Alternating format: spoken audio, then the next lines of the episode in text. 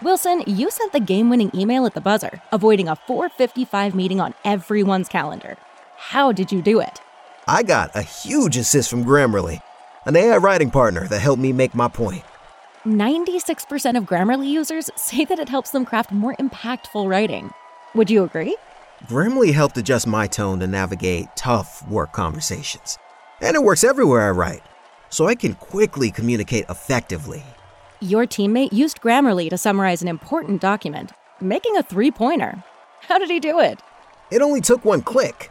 When everyone uses Grammarly, everything just makes sense. You made an incredible slam dunk to end the game. The meeting was canceled, and your team will go home champions. Go to grammarly.com slash podcast to download it for free.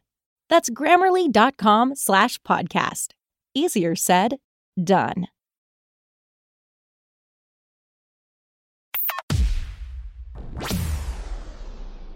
Hey, hey, welcome back, everybody.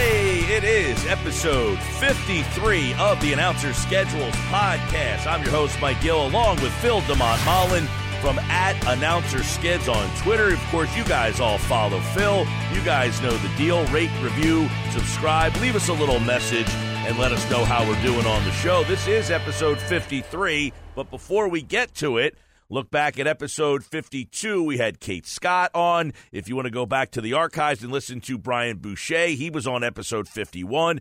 Pat McCarthy from the Mets radio team was on episode 50. We had Mark Jones on episode 48. Uh, and a ton of other great interviews. Just go back through the archives and check those out. And Phil, 53 is here, which means we've crossed over one year. 52 would have given us uh, one full year, and now at 53 as we make that crossover. And uh, the summer is here. We've got uh, the draft tonight. We're recording on Thursday as we normally do on Last Word on Sports. You can check out the website. TJ Reeves has Last Word on Sports Media. This week, JT the Brick was on there as a guest, a, a great radio guy. Uh, and of course, uh, tell me a story I don't know with George Offman drops on Tuesdays. Last Word on Sports Media drops on Wednesday, and we record on Thursdays generally and drop today. Phil, what is happening, man?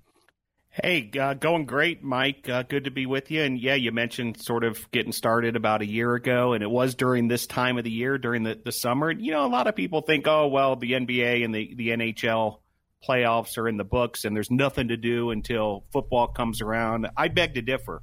Know, there's plenty of sports on television if you're into this kind of thing. As you mentioned, the the NBA draft tonight, and yeah, looking back this past week, a couple great conversations on our podcast network here. You know, the one we were able to enjoy with with Kate Scott and then JT the Brick. Uh, enjoyed both those tremendously. Uh, Kate Scott, you know, the more I kind of thought about our conversation with her it's pretty remarkable, you know, how far she's come. But I think the ceiling is way higher than where she's at now. You know, the vibe I kept on getting was she's on her way to bigger and bigger things as her career continues.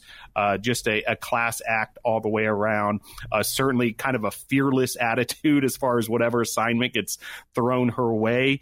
And yeah, I can see her eventually being on a even bigger platform than she is today, which is pretty big, being the voice of the 76ers, the Women's World Cup this summer on Fox. She's now got the preseason television gig as well with the Seahawks succeeding Kurt Menefee. So big things to come from Kate Scott. We got a lot of great response from that interview as well. Appreciate everybody tuning into that. If you haven't heard it, you might want to look back on the archives and, and, check it out and you know w- was able to see just how beloved she is throughout the industry and also uh, with the the fans out there and a lot of love from her home region in the Bay Area as well, where she came up, you know, and, and as a uh, student at Cal Berkeley and so forth. So um, big thanks again to, to Kate Scott. You know, Mike, I know she's, you know, local for you in the Philadelphia area. You know, as you got to reflect a little further on, on our conversation with her, any additional thoughts there? Yeah, well, one, you talk about bigger things for her down the road, and you wonder, you know, is she going to outgrow the 76ers, right? I mean, uh, that would be something. No, she, I think she really enjoys being the voice voice of the Sixers. Uh, she has really ingrained herself uh, to all the teams, and and uh, obviously now she said um, she said during the podcast, you know, that third year she feels like she's going to have her most comfort. Obviously, uh, after the first two, you're kind of finding your way, but now she feels like this year she's going to be really uh, the most comfortable she's been. So looking forward to see what she brings uh, to the broadcast here. And then, yeah, the versatility. I mean, to be able to do hockey. Uh, now she's going to do the World Cup this year, uh, football, college football. Uh, really a remarkable story uh, of a young girl who was like, you know, hey, I'm going to go down another road. And her mentor, who she mentioned, saying, hey, no, no, no, you need to go down this road and to see where it's kind of led her. Uh, I'm looking forward to where it leads her from here uh, because obviously she's hit and checked off a lot of boxes. But uh, yeah, I, I, think her drive and determination was came th- very much through in our conversation uh, back on episode 52, which you can go check back uh, in the archives. And, you know, I mentioned JT the Brick. Now, JT's a guy that I grew up listening to. I think it was old Sporting News Radio. I used to listen to him at night. Um, and uh, TJ Reeves had an interesting conversation with him on Last Word on Sports Media. You know, on a day after, I guess they recorded maybe yesterday, it dropped yesterday. You know, ESPN Radio just announced they're scrapping their morning show uh, with Max Kellerman, Keyshawn Johnson, Jay Williams. You know, I'm interested to see like JT's thoughts on the direction of radio and broadcasters. We see the Athletic, you know, cut four percent of their uh, writers. You know, we're in a situation. There's a lot of flux going on, and a lot of broadcasters are are kind of looking at, uh, you know, where do I fit in? Yeah, you know, I really enjoyed that conversation with JT the Brick. It brought me down memory lane what what TJ and JT were were going through a bunch as far as you know the history of national syndicated sports radio and kind of you know how people bounce around in, in, in sports radio and that sort of thing. JT the Brick's a fascinating story and you can hear him give all the details on that conversation with with TJ Reeves.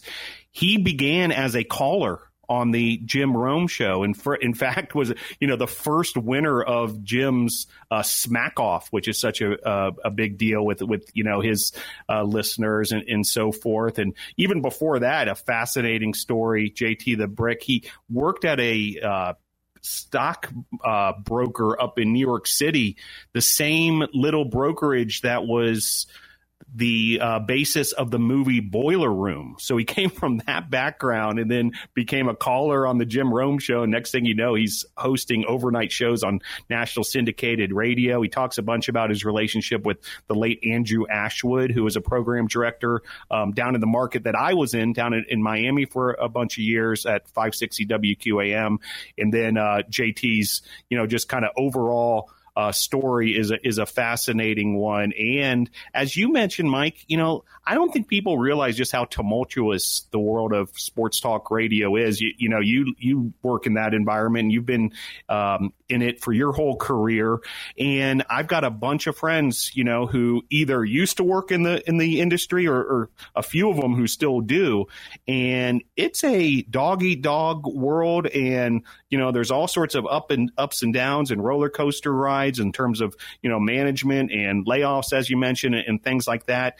And for guys like JT the Brick to to still be going strong, and you can really hear sort of how he's um, so grateful you know to still be able to do what he loves as well what was fascinating to hear. But yeah as you mentioned with the, those um, that news on the espn radio front and probably more of that kind of thing to come it, it's a tough tough business that i don't think people quite realize, you know, how, how difficult it can be to, to pull it off in the sports radio talk show world. Yeah, it is definitely a tumultuous uh, existence for some people, which is why some people like me, you know, um, I got into this because I did play by play. You know, in college, I did play by play, and then you're kind of, hey, do I want to be the guy that travels from here, there, you know, making 50 bucks a game to do a couple of uh, independent league games in, in Iowa, then go into, you know, some people just don't want to, you know, go that route. Now, today, you can do ESPN Plus or you can do um, some of these other kind of out- outlets where the streaming service allow you to kind of stay in the region that you want to kind of call home.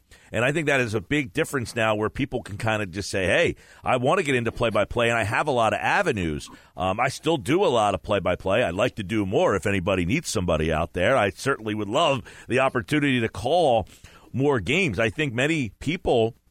Um, the art of calling a game is much different than than, than doing a uh, three or four hour talk show.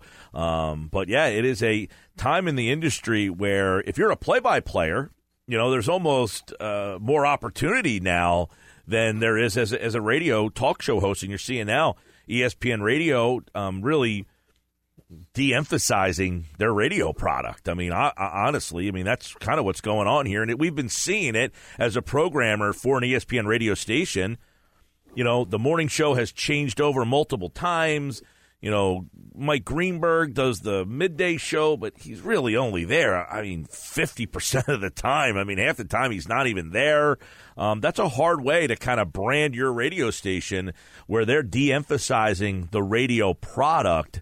And uh, we'll see where that um, industry ends up taking us. But, you know, you can't, I always say, you can't replace local talk. You know, on the national stick or talking national, local talk, sports talk radio should always have a place.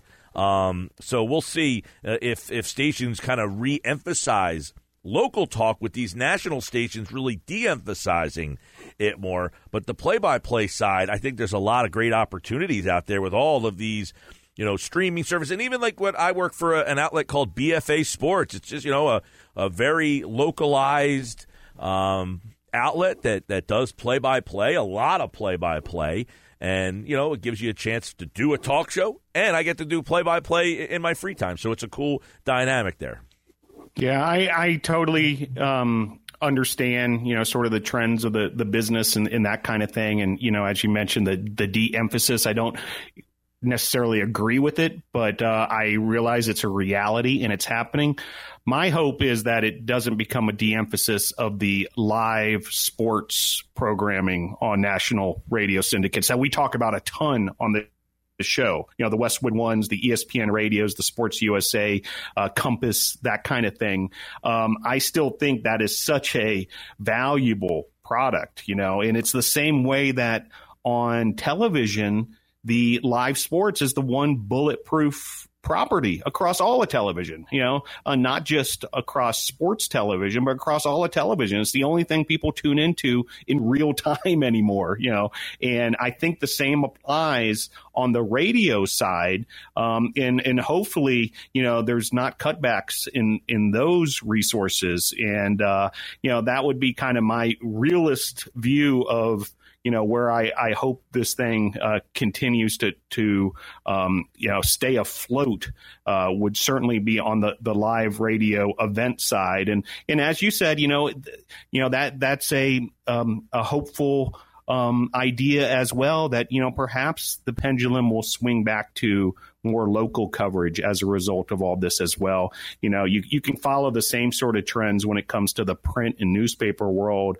also. And it's kind of interesting as that pendulum swings back and forth. But, you know, only time will tell. But bottom line is it's a it's a tough industry all the way around. And to everybody who who's continuing to grind and, you know, hold on for dear life and all these things, um, hats off to you and, and best of luck to everybody out there who's, who's trying to make a go out of here. And uh, we obviously try to get broadcasters on this show to tell you uh, little tips and little things that they have done uh, over the years to try to.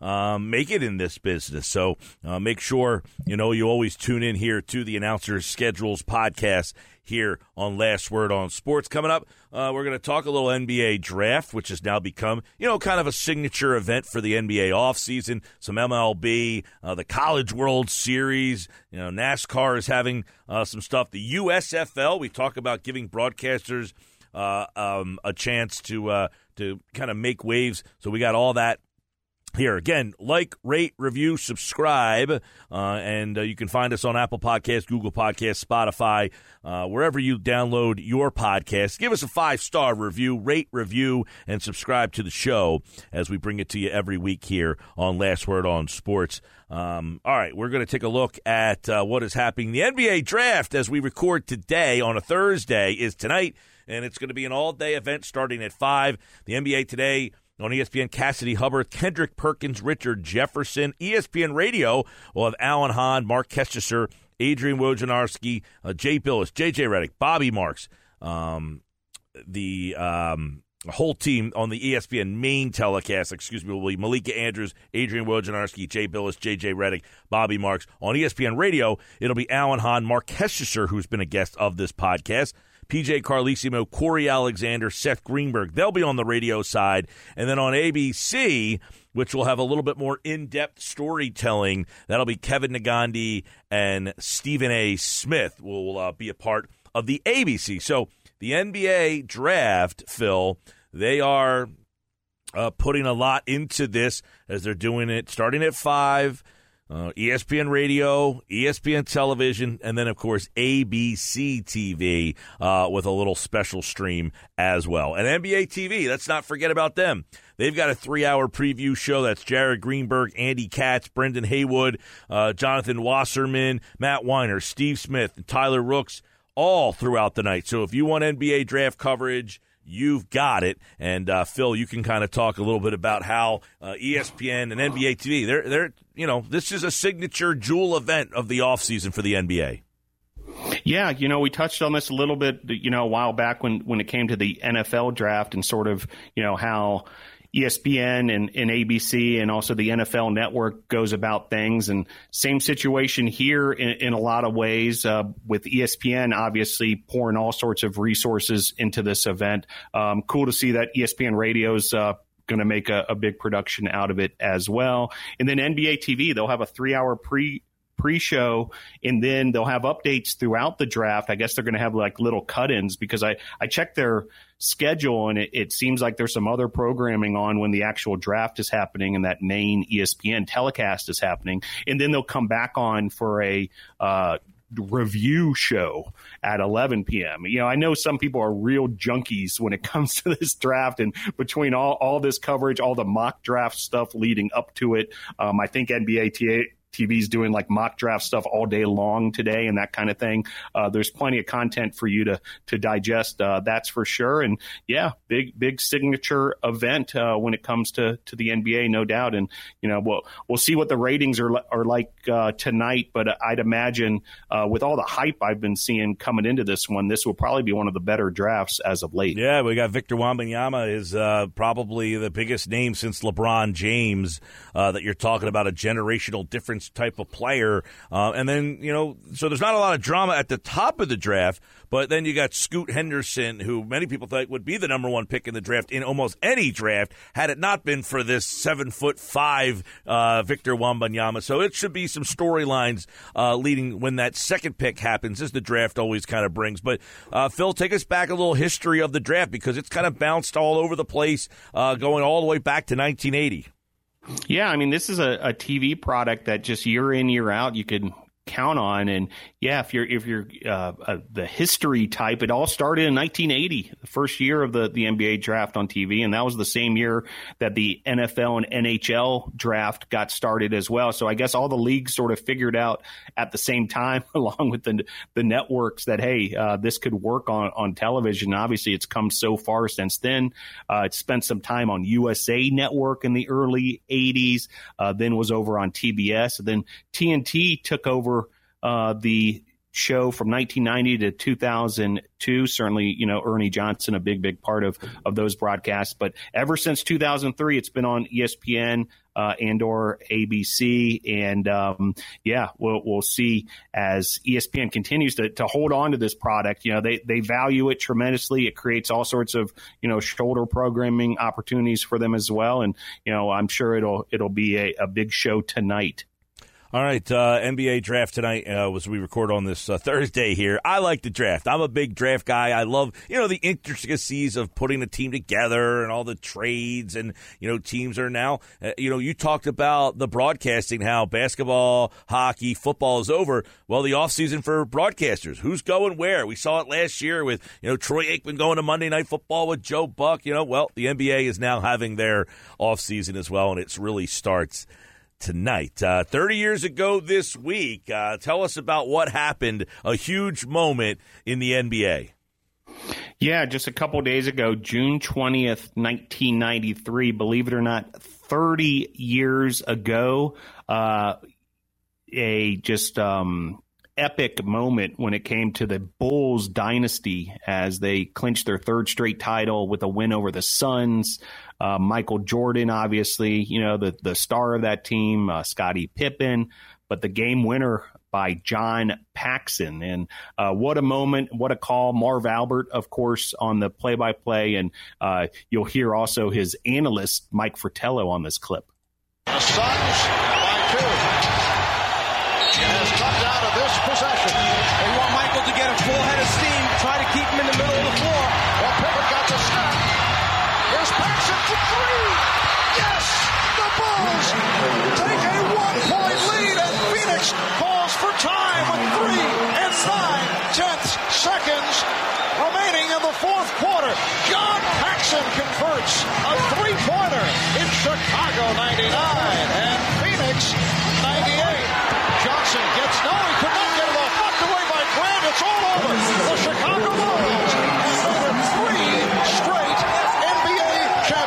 Marv Albert and the Czar, Mike Fratello, on that call. That was the NBA on NBC.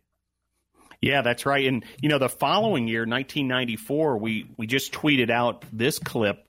Uh, Rockets Knicks, you'll remember that one. You know, famous, of course, for the you know OJ chase during the middle of that that NBA finals. Uh, Marv Albert's partner for that one was Matt Guokas. And on this date, as we're taping, June 22nd, 1994, Rockets Knicks game seven. And the Rockets were able to, to win that one. Uh, so if you want to check out an old clip there, Marv Albert and Matt Guokas, the analyst in 1994. So uh, always fun to go down memory lane. Uh, this time of year, you can you can look back and and check out what was happening in past NBA finals in particular. Yeah, I know. Uh, what's today? The 22nd.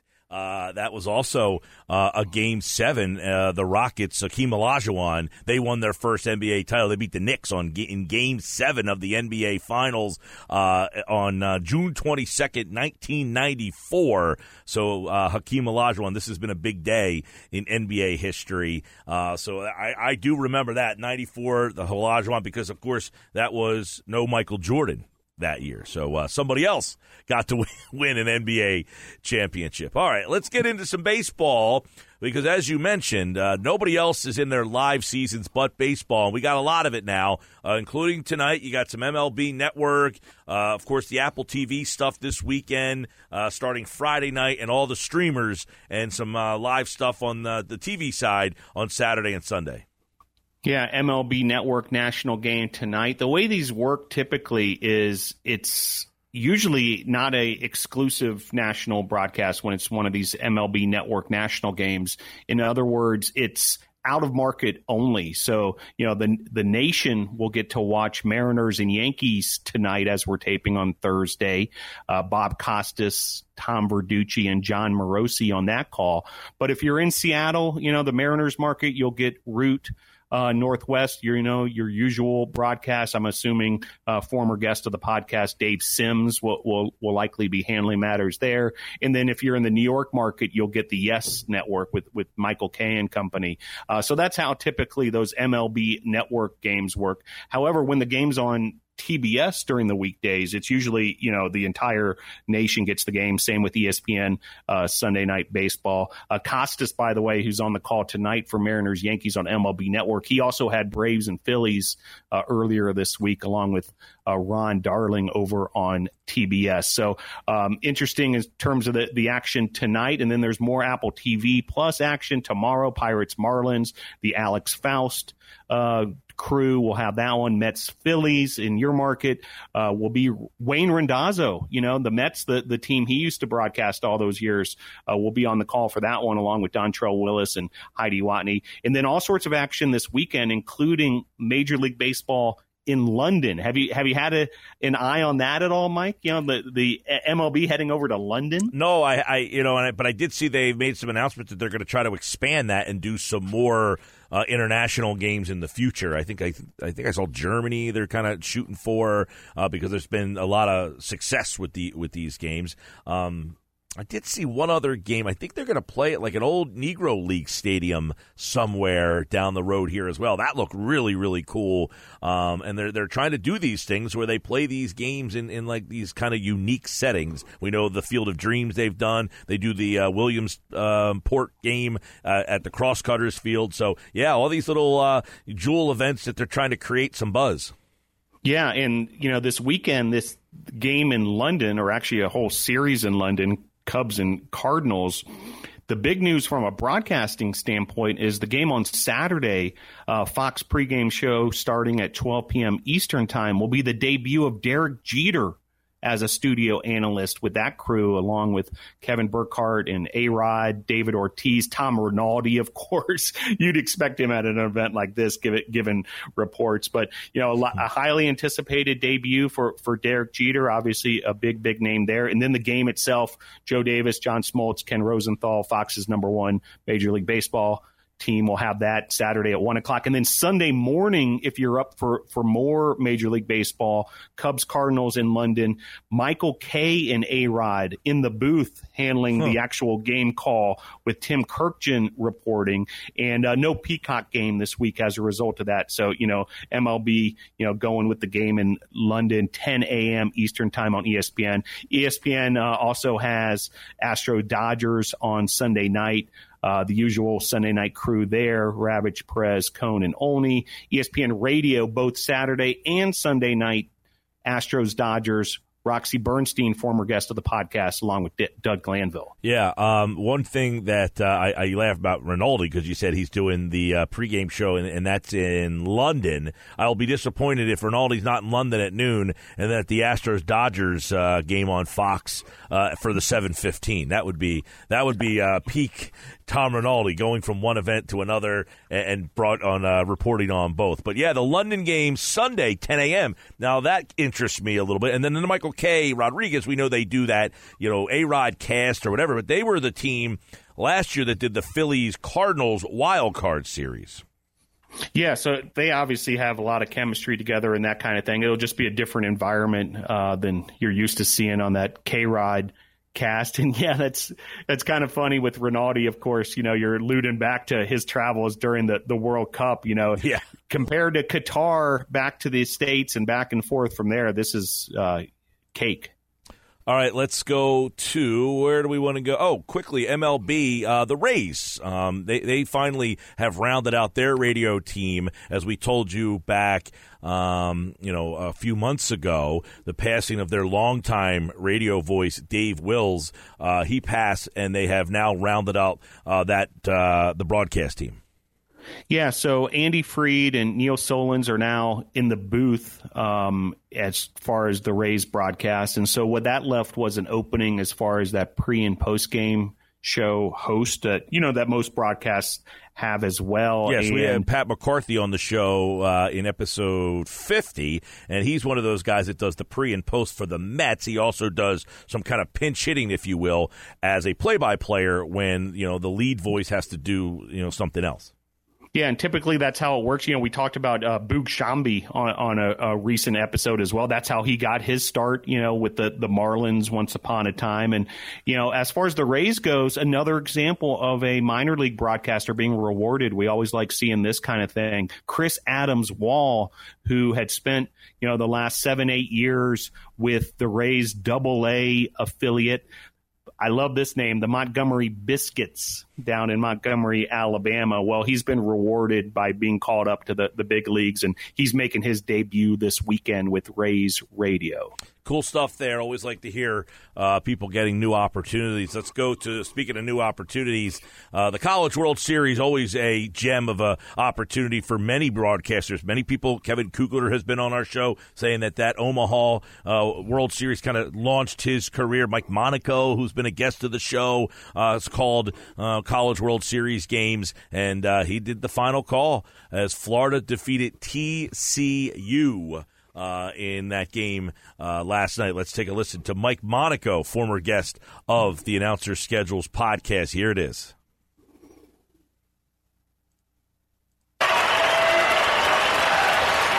O two pitch.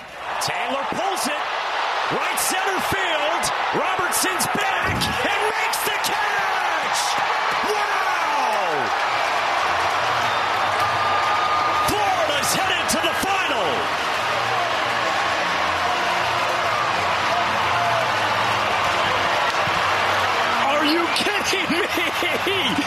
Mike Monaco with that call there. What a great play to end that game, and I thought he nailed it.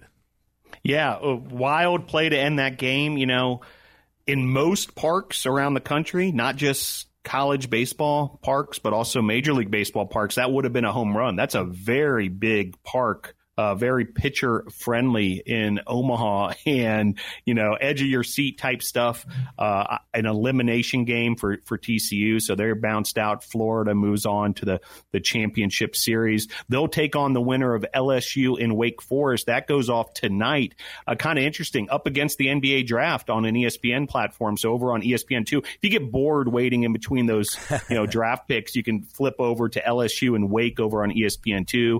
Uh, Karl Ravech, Eduardo Perez, Kyle Peterson, and Chris Budden on the call there. Westwood One has it as well. We've talked about this. You know, it's a it's a localized crew. They use you know local Nebraska based announcers for all these preliminary games. John Bishop, Mike Farron, and Gary Sharp on the call, and then uh, Westwood One for the championship series, three game uh, best of three situation there beginning Saturday. They'll bring in Kevin Kugler, as you mentioned, along with Scott Graham, and then John Bishop, uh, who's the, the local, he'll handle reporting duties. And then kind of interesting on the TV side, you know, you talked about Mike Monaco. We'll see him on Sunday, and that's a potential championship uh, clinching um, scenario.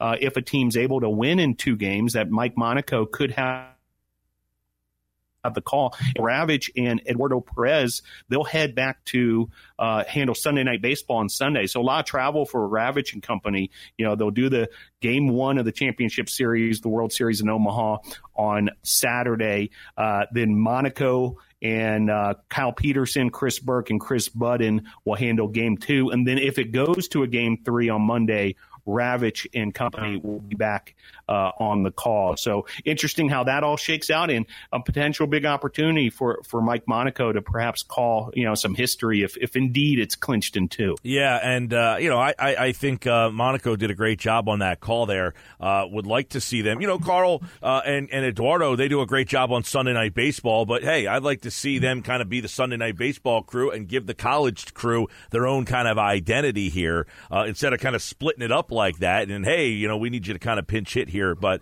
Uh, I, I, like the call. Uh, I watched a lot of the College World Series. Monaco did a great job. Uh, I, I, saw Karl Ravech was getting a lot of heat for one of his calls. He actually had a little fun with it the other day. I don't know if you caught this. Uh, he, he, had the walk off call uh, that really wasn't a walk off. Let's play that for you. And this one is hammered to left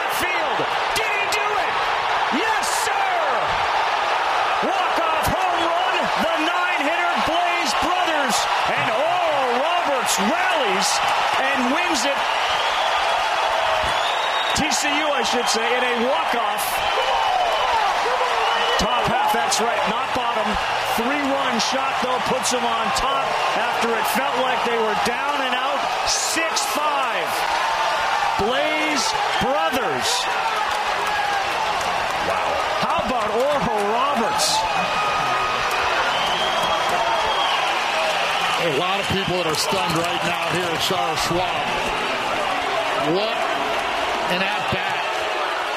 talking about the nine hole hitter, and we've said it all along. He's not the typical nine hole hitter. All right, there's the call right there. And, you know, you kind of get lost in the moment there. He thinks it's a walk off in the bottom of the ninth and it's the top of the ninth. But I'll give Karl credit. First off, he, he hit the call pretty well. He nailed the call on the home run. Uh, and, and then he makes the call. He obviously has the innings mixed up and he gets called out for it. But he did acknowledge, hey, I made a mistake. That one's on me. So I give him double credit. One, for hitting the call. He nailed the call. And two, for not trying to make an excuse. He said, you know what? that one's on me. Way too much heat, in my opinion, for you know what it was. And you're right. I think he handled it as as well as possible as far as realizing the mistake and, and so forth. I'm kind of just looking back on his, you know, uh, quote tweets here. And, you know, Andrew Marchand of the, the New York Post, you know, uh, wrote this was a tough one for Carl Ravech. And that kind of, you know, got, got a bunch of attention. And Ravech quote tweets it and says, Hey, it was all on me. Come back and do it again tomorrow. My bad, you know, so owning up to it. And then, you know, a, um, another, uh, you know, just fan, I guess, on, on Twitter or, um, actually, I'm I, I apologize. An, MLB Network um, voice, Victor Rojas, says, "Hey, don't apologize for getting caught up in the moment. Shit happens. Seriously, who cares? We're not curing cancer behind the mic. We're just trying to do the very best we can." Uh, out in a live setting. Welcome to being human. Regardless, it was a great uh, game, and Ravech responds, um, "I apologize to the amazing crew. I wasn't planning to reference a walk off, and then my eyes saw everyone jump the railing, and my mind was then convinced the game had ended. Not an excuse, but an explanation. I'll try to do better tomorrow." So, you know, I thought he handled it as well as possible, being kind of transparent as far as everything that happened on Twitter. But, you know, hey, much more reaction to this than I think. Or I mean, we've heard way you know bigger mistakes oh, on, yeah. on, on live television and radio than this, and it kind of got a little too much attention. And you know, some of these fans of some of these teams. Um, you know, just kind of uh, love to pile on the announcers and, and that kind of thing. So you you've got to have thick skin. Kate Scott talked about that, yeah. you know, and just let this stuff roll well, off. and your, this is one of those. Si- move on. This is one of those situations, Phil, where you know, you, get, like you just said, you get guys who are hardcore college baseball fans and they follow the sport all year long they put the microscope even more on a guy like Karl, who is perceived to be an MLB guy, and that he shouldn't be infiltrating into our game. So those guys even come at you even harder. That happens a lot. You know, um, you get people who are casual MMA fans, and if you're not in the MMA world, those MMA guys will come after you you know, as you don't belong here. You shouldn't be talking MMA. You shouldn't, you know, call MMA. Same with hockey. Same with anything. If you're kind of infiltrating the sport and you're not perceived to be in that world, they're extra hard on you. And and you know, in that moment, you see these college baseball guys uh, in those programs that bleed college baseball. There, believe me, there's some areas of the country where college baseball is life for these people, and they perceive a guy like Karl infiltrating the sport. Is I saw some tweets, you know, stay in your MLB lane, get out of our sport. But I thought he handled it pretty well. By the way, I thought he did a great job on the call. I mean, he nailed the call, uh, hit it perfectly. He just, you know, kind of got wrapped up in the moment. So uh, we. Uh, and by the way, Karl Ravech was a guest of the podcast. If you want to go back and listen to his journey to the booth, uh, we had that back for you uh, here on the Announcer Schedules podcast. And Karl Ravech, uh, we had him on right back before he was getting ready to call the Phillies uh, playoff game. I remember um, trying to remember, eh, you know, that might have been back in, I guess, around Octoberish. If you want to go back to October and check that out uh, on the podcast, is when we had Karl Ravech uh, here on the announcer schedules. All right, let's get to NASCAR. We've had some NASCAR guys on. Rick Allen was a guest of uh, the podcast. That was way back in the beginning, uh, the early stages of the podcast. He was on in episode number seven. We're talking NASCAR on NBC. Well, speaking of Rick Allen, he'll be making his 2023 debut this coming weekend along with the NBC crew as they take over coverage from Fox. It begins this weekend at the Nashville Super Speedway. Rick Allen, you know, will handle the, you know, the lap by lap announcing. Dale Earnhardt Jr., Jeff Burton, and Steve Letarte return as analysts. Uh, Marty Snider, Dave Burns, and Kim Coon are the pit reporters. And yeah, you know, uh, NBC takes over the coverage. I know, you know, a lot NASCAR fans equally passionate, you know, as far as their sport as some of the ones you you just described, and you know, some of them prefer the NBC coverage, others prefer Fox, and so forth. But it's always interesting, you know, when you know they kind of that handoff from one network to the next, and then next weekend it's something to keep an eye on the inaugural Chicago street race for the NASCAR Cup Series. This is pretty wild stuff.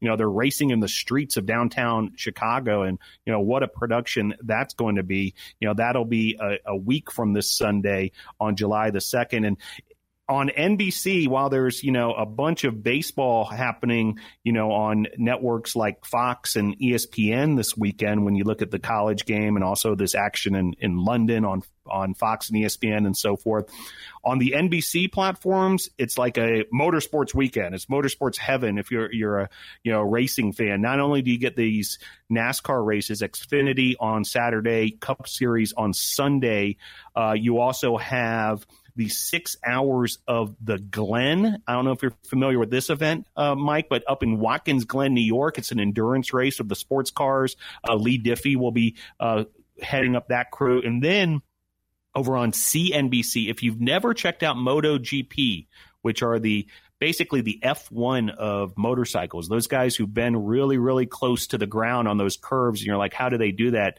You know, their knees about to touch the ground at 200 miles per hour.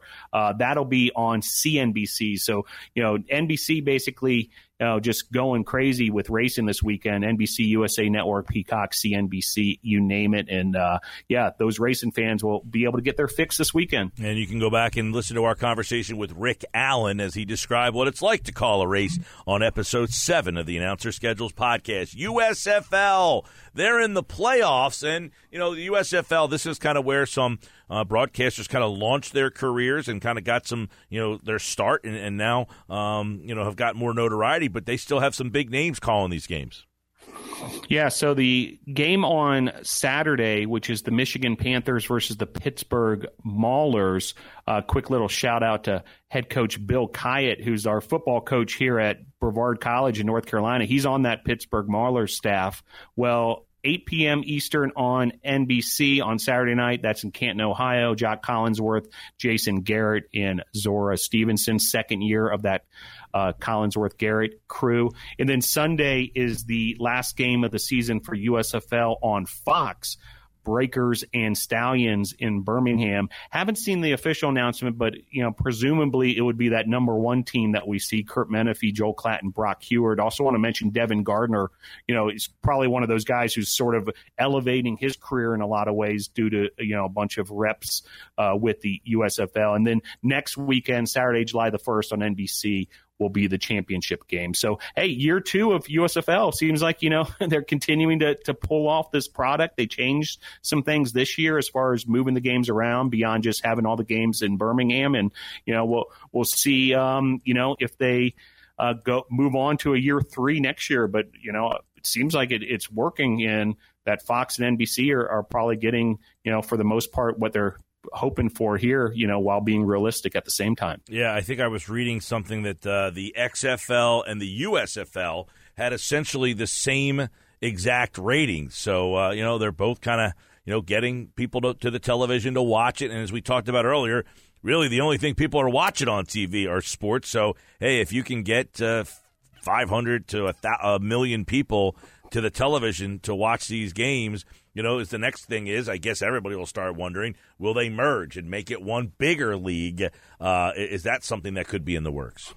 You cannot underestimate the power of football, American football in, in this country. And I saw a note from someone that said the following, you know, and granted, it was a blowout, right? That that final clinching game of the, the Stanley Cup when the Golden Knights blew out the, the Panthers. Yes, it was a blowout. I understand people, you know, tune away during a blowout. But all that being said, that game, that NHL Stanley Cup clinching game over on um, uh, NBC or, or yeah, right? NBC had the call. Um, or, or excuse no, TNT. TNT had the call for for that with Kenny Albert. That game had lower ratings than the Pinstripe Bowl. you know, who we can't even remember who the heck played in the no. Pinstripe Bowl. I've been know, to a meaningless... pin. Here's a side note for you. I've been to a Pinstripe Bowl. How about that? So I guess just what it says is, you know, football, which well, we know. Uh, what was the know, number? What, yeah. the, the so the XFL averaged six hundred and two thousand people, and the USFL averaged six hundred and four thousand people. So you're talking about over a half a million people were watching these games on average every single every single weekend. So it's not great, not horrible, but how many people even knew the leagues existed? You had one, and then they they, they kind of crossed over. The problem is, you know, the XFL was reported that they lost like sixty million dollars. Can they hold on? You know, The Rock came out and kind of said they anticipate. You know, now that they lost sixty million, they think they can make a hundred million in, in the next year. Can the USFL kind of keep this model? Do they merge? What happens here? Because if you put the two together, you know, um, and this is a whole other topic for another day, possibly. But you put the two together, does it become a more attractive product? Is like the Saudi, you know, like they did in golf, get involved and say we would have put some money into this thing, and then we're going to start bidding on even higher profile players to come play in this league. You know, that could be something that has been talked about a lot. Like if hey, if they've created the Live Golf League, why can't they just buy the XFL, the USFL, put them together, and start saying, hey, uh, Patrick Mahomes, you want to come play in this league for a billion dollars? You know, could we be seeing something like that? So don't discount those leagues. And by the way, they've launched a lot of broadcasting grids. Jac Collinsworth, by the way, uh, he's doing the Notre Dame games uh, on NBC. So uh, that's kind of launched uh, his career as well. All right, a little more, Mike, real quick on that that Pinstripe Bowl note. I do want to give credit to Stewart Mandel, the outstanding college football writer, for pointing this out. Uh, the Stanley Cup Finals on TNT, two point seven two million, Game Five, and then two point seven five million. So it just edged it out. The Minnesota Syracuse Pinstripe Bowl, you know, this this past year. So yeah, you know these numbers are, are much bigger than what we're talking about with with the USFL and, and the XFL and, and, that kind of thing. But you know, football still gets people's attention, no doubt about it all that being said, I can't say I watched too much of either league this no, spring. and I said I wanted to try to get into it, and and I just did, and that kind of you know brings us into uh, something else, another football league. Uh, a friend of mine passed away suddenly the other night uh, on uh, Tuesday night. I got a call. Uh, my friend Jason, he was known in this area as Coffee Jones. He was a broadcaster. He played in the Arena Football League, and uh, I, you know, had him on my radio station. He was the Atlantic City Blackjacks.